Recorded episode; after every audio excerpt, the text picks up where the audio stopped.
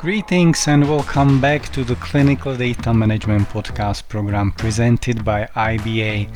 Allow me to introduce myself. I am Daniel Schwartz and I have a deep passion for all things related to clinical data management. Today's episode is a special one for me. Besides, we are starting the second series of this podcast show. We also have a fantastic guest joining us today. Luke Woodham from St George's University of London, with whom I share a long standing professional and personal relationship. Luke, it's a pleasure to have you on the show, and I'm excited about the conversation we are going to have. Hi, Daniel. Thank you very much for inviting me. I'm um, looking forward to chatting. Welcome to the Clinical Data Management podcast show by the Institute of Biostatistics and Analysis. Hear from leading experts in clinical research, digital health, biostatistics, informatics, and data science as they share their insights and valuable experiences. From clinical research to data science and more. Our guests share best practices that will help you score so tune in to the CDM podcast show by IBA and join us for discussions that will surely make your day. Luke, if I'm not mistaken, I first met you in London around 2010, so it might be more than 13 years now. And since then, we have collaborated on several projects together, did meet in various conferences, multiplier events, various countries, various cities. So it sounds that I may know you well and I respect you as an experienced computer scientist active in medical education. But anyway, would you agree to introduce yourself to our listeners of this episode, please?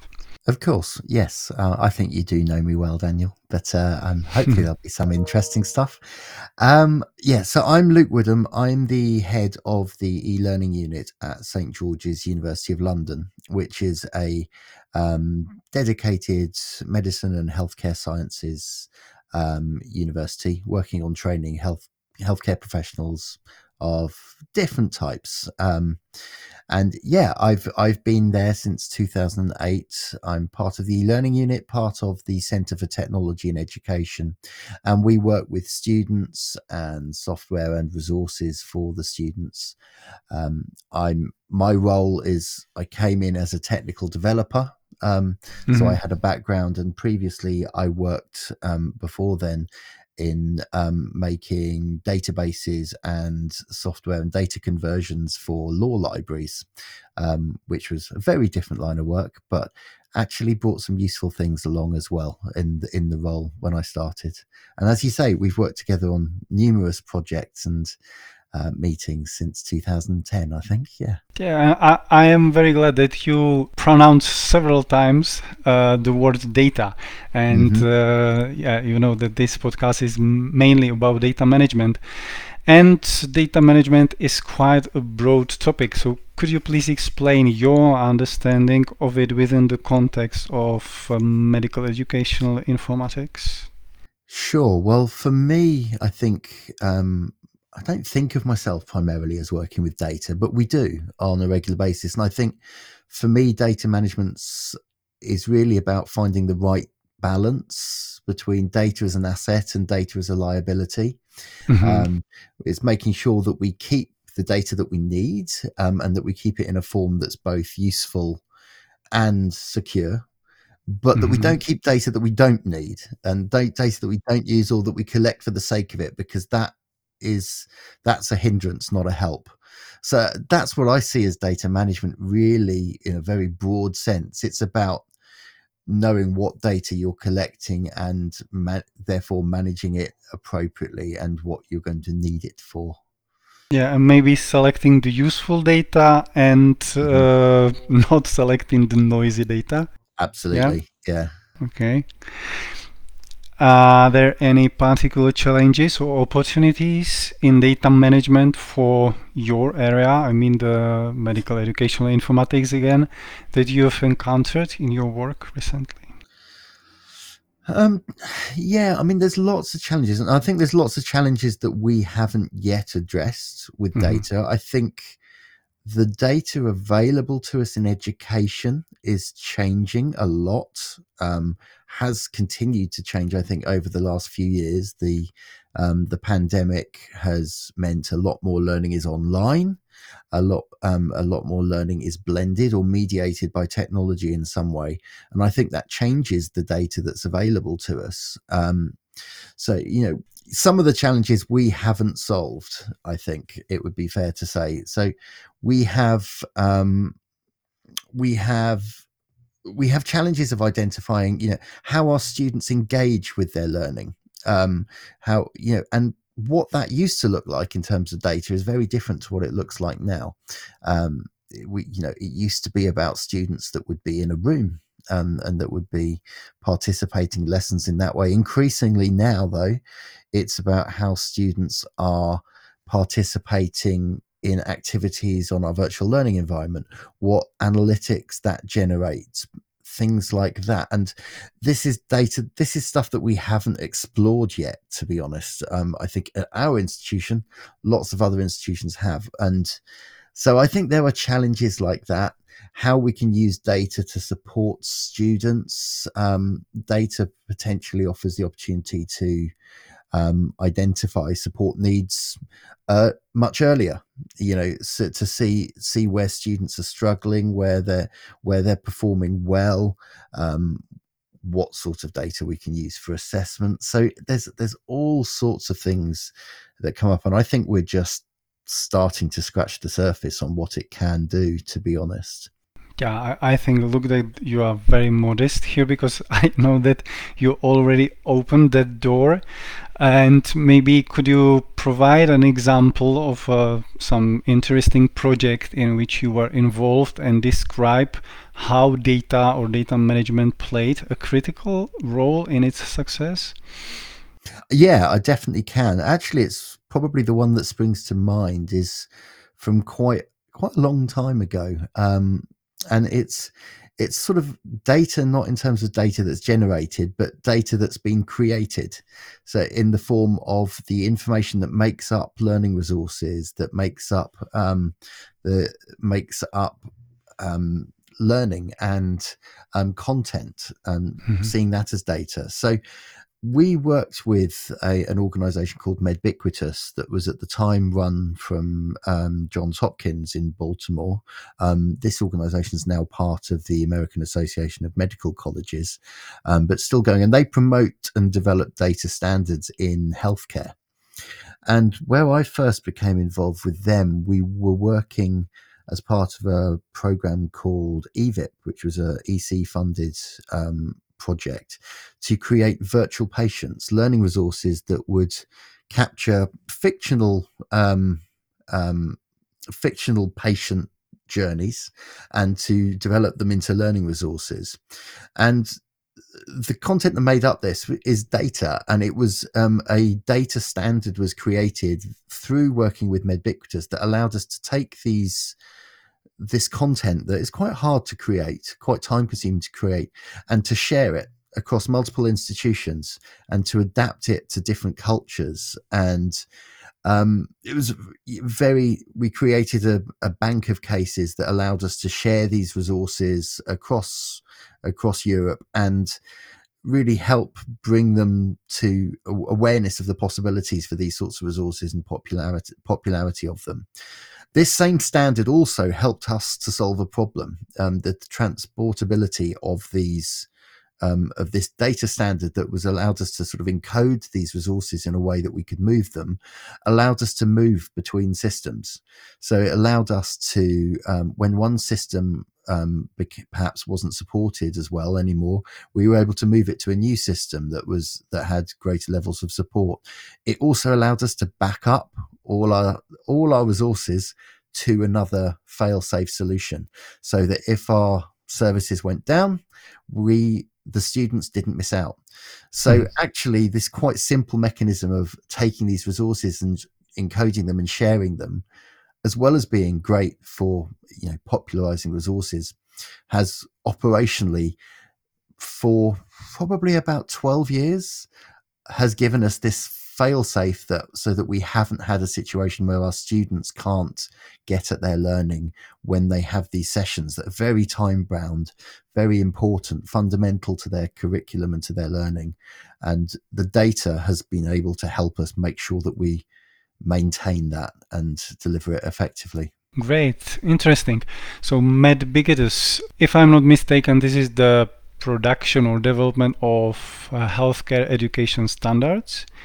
You, you mentioned that you you needed the standard to be able to share uh, the resources, mm-hmm. and it reminds me something also from the clinical data management because we also use some standards, some common taxonomies to be able, for example, to fuse databases and and later exploit bigger data.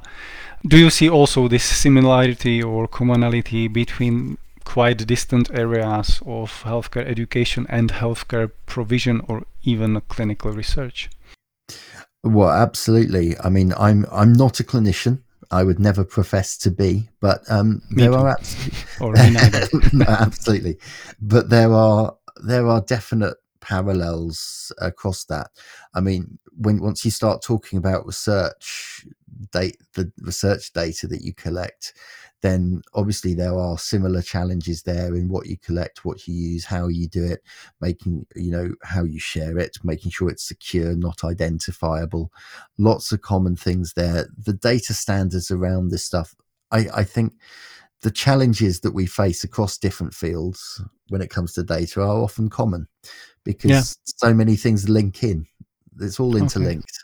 Okay. So we have these similarities or commonalities between uh, these areas. I mean, the clinical research, healthcare, or digital health, and uh, medical education.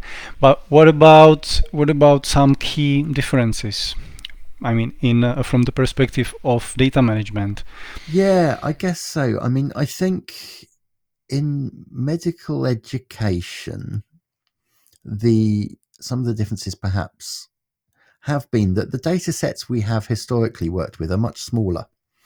You know, mm-hmm. they're not, they don't tend to, they haven't historically been huge data sets. They are linked to student records.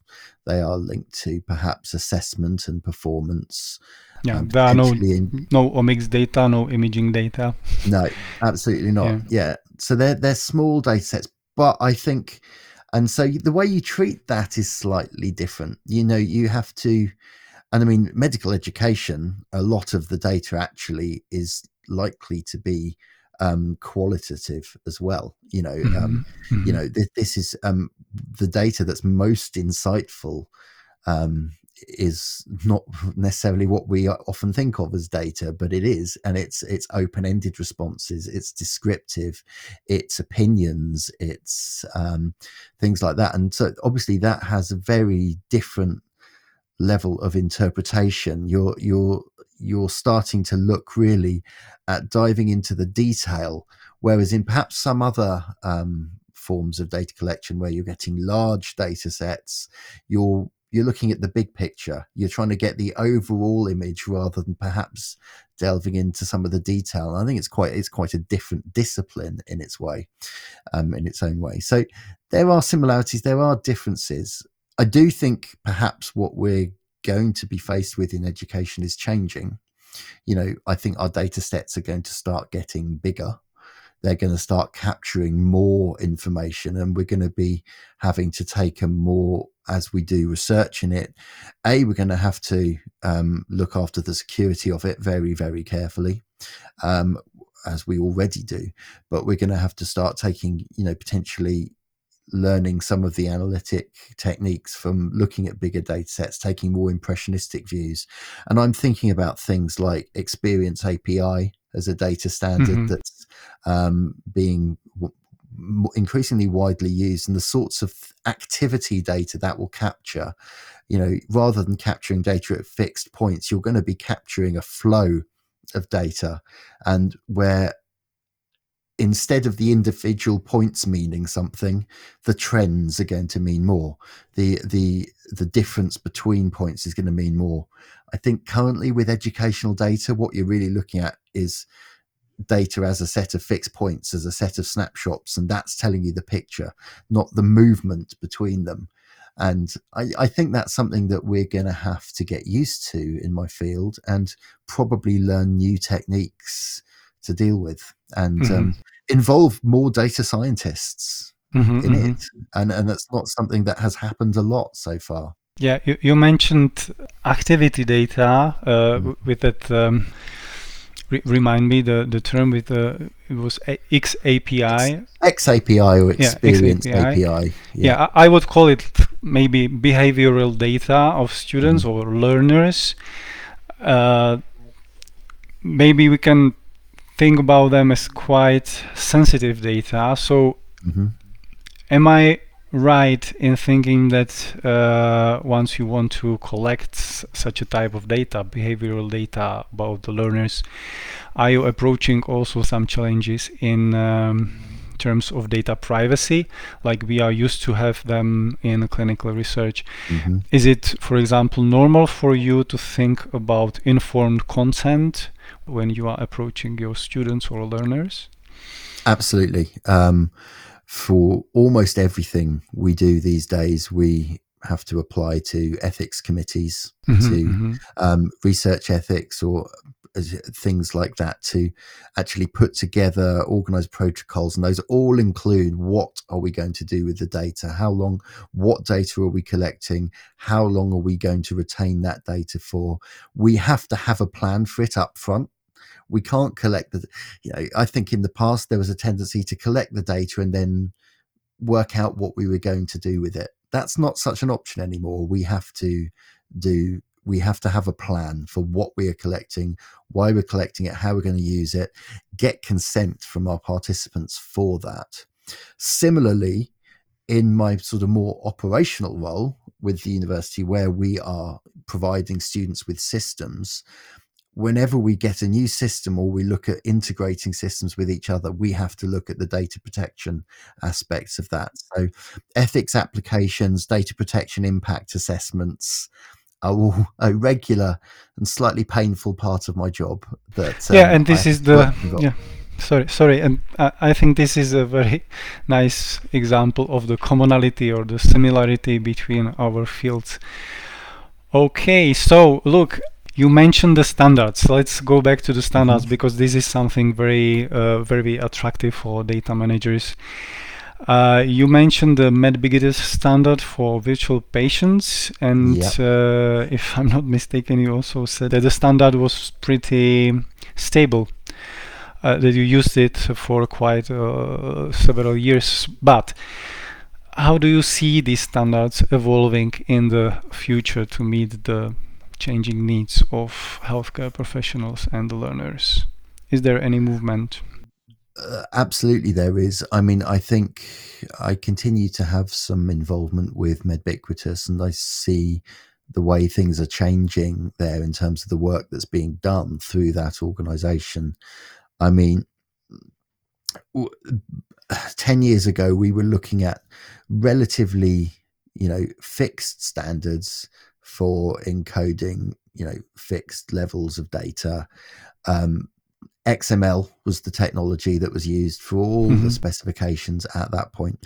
Uh, now, increasingly, we're looking at standards more in the sense of how systems integrate, how they change, um, thinking about um, APIs for exchanging data rather than you know just exchanging da- um, data as files.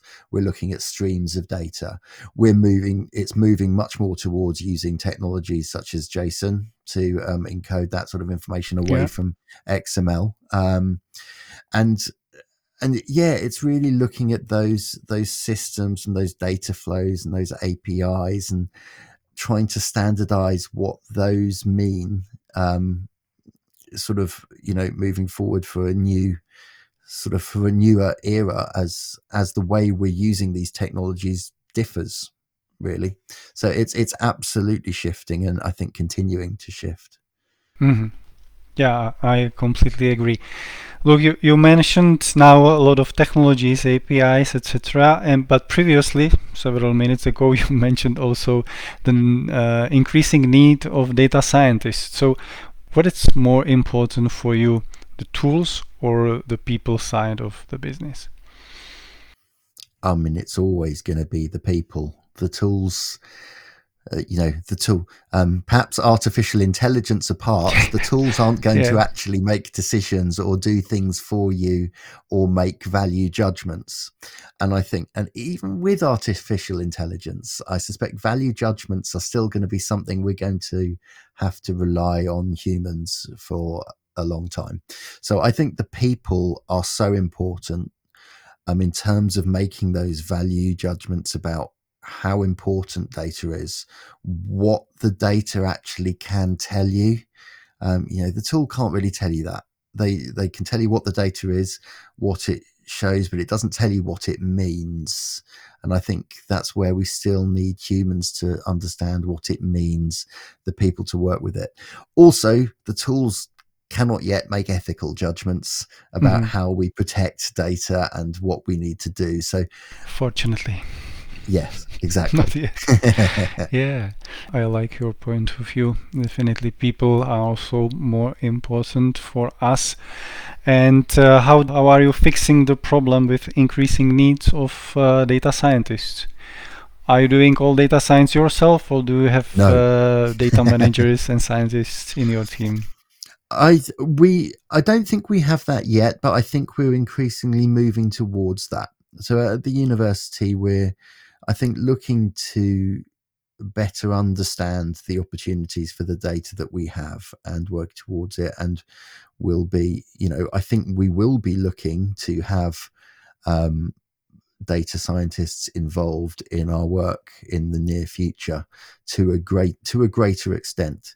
Thus far um, the experts on working with data at our institution tend to be researchers because they have a longer history of working with data and managing data and things like that. But I think as we look to make increased use of analytics, um, you know, dynamic data that changes over time that needs to be up to date. I think there will be an increasing need for data scientists, tools that data scientists can use, um, and for people that understand what that data can and can't tell us. So mm-hmm. I, I, see that as a way we're moving. I don't think we're quite there yet, um, at least not in my team, but I think we will we will be getting there quite soon. Yeah, looking forward to it, and uh, also to your future future experience with that. Now, a tricky question: Have you ever encountered any instances where poor data management practices might have uh, led to uh, negative consequences or problems. I mean, something we call in this uh, podcast show a data management fuck up, which you encountered and maybe from which you did learn something. Can you share something like this with our listeners? It's tricky almost certainly yes but trying to trying to think about it and identify it now is quite quite challenging because these things are always wrapped up in other things. I think we've certainly there's certainly been situations where we've worked with messy data, data sets um, and inevitably you know they, they weren't designed with some of their future uses or purposes in mind necessarily when they're old. And to try and unpick those is a huge amount of work. So, um, moving between systems, sometimes there's a, a lot of cleaning up needs to go on. I guess without specific examples, there are also situations where an individual understands a particular data set, but that understanding is perhaps not well documented or shared or understood. And if that individual moves on or becomes unavailable, then you have a challenge there with you know data that's orphaned or data that we don't know what to do with or not knowing what data we have that we then have to audit all that data and carry through that. And I know that is something that ours and lots of universities do. Um, I think on an annual basis is audit the data sets and people have to go back and look at the data that they hold. And quite often this is not necessarily digital data. This can also be hard copy data that is on paper mm. and people have to go back and understand. And that's where it's really important that we understand what we have and go through that. So I, I don't think i've got a specific example for you but general things where that feeds into an increased workload or increased burden i think probably are the best i can suggest right now.